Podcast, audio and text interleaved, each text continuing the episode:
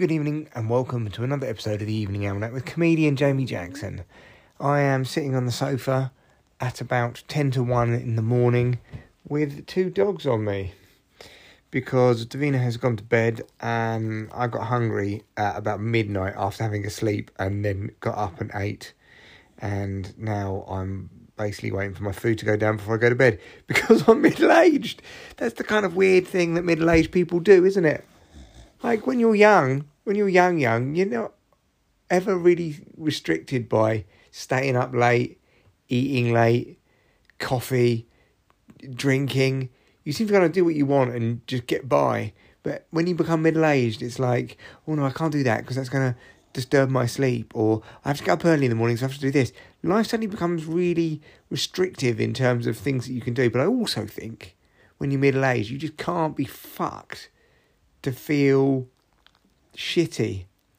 Like I would go to work with raging hangovers, you know, like absolutely devastating, head kicking hangovers. And I just don't want to do it anymore. I have battled my way through so many terrible hangovers. And now I'm like, no.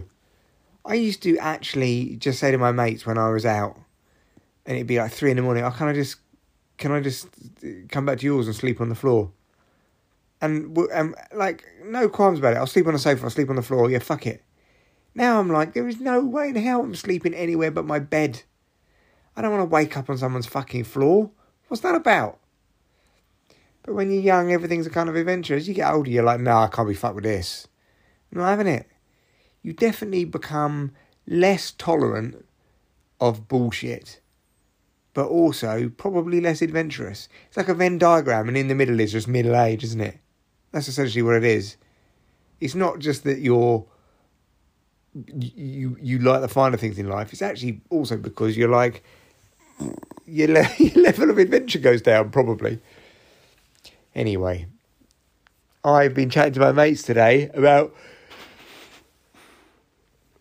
big pause. Ryan Giggs love poem to his girlfriend, which is the just an incredible. It's an incredible thing. If you don't know who Ryan Giggs is, he's a British footballer who was quite famous in his day. Um, he had a great career at uh, Man United, and he was married but was fucking his brother's wife for seven years, and then he um, was also having an affair with someone else behind her back, and he was also married at the time. And then it all came out, and then his wife stuck by him. Then he cheated on her again. Then she left, and then he was with this other girl, and then he cheated on her like eight times or something with with different women in multiple relationships, and now she's taking him to court for being a wanker. Surprise, surprise. But he, he was come out, and believe it or not, the defence has been reading these his poems and messages that he sent to her and oh my god, this poem is like the worst fucking thing in the world. It's so hilariously funny. Um, couldn't happen to a nicer shithead. And he, he just in it, one of the things he says, "Pulling you was my biggest coup," spelled C double O. It's like, dude, what, are you fucking a pigeon? What do you mean coup? Coup is in coup, coup. What are you talking about? Anyway, it was a, a real howler, especially as the defence was reading it out. He's kind of, as, my, as one of my friends said, he's gone from like this kind of Lothario love rat football star kind of masculine guy to an absolute fucking chocolate knobhead. Anyway, I um so I, I actually might I've I've written five minutes of stand up around this poem, which I might go and do, but uh, it seems a little bit mean spirited. But at the same time, I do think that you know if you're going to be mean about somebody, if you're going to have a a light poke at somebody's expense, then um why not do it for the man who's had a light poke behind um his wife and girlfriend's backs for uh, many many years. Still who am I to judge? The judge is the person to judge, of course. Clues in the name. Peter McJudgy.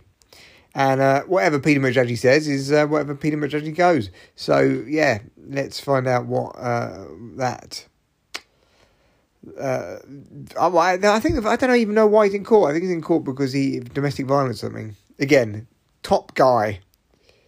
The other thing is I've got um, my mates have also been talking about meeting up on the twenty seventh uh, for a barbecue, and I keep on saying to people, yes, but I'm going to a fucking comedy show that night. It's not even mine. It's David Boyle's comedy show, and I need somebody to come with me.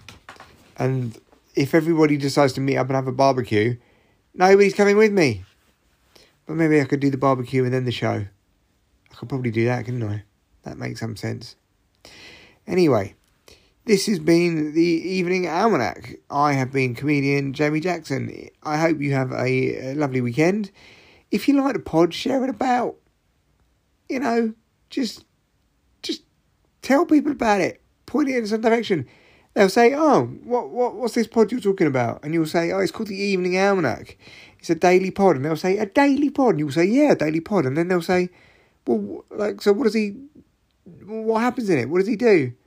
Has got guests or something?" And you'll be like, "No, no, it's just him talking." And they'll be like, "Oh, right, is it like about news?" No, he's just talking shit. Is it funny? Not really.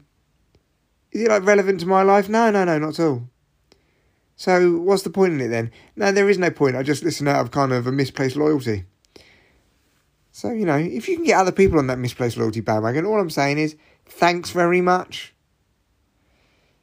Anyway, cheers for listening. See you on the next pod.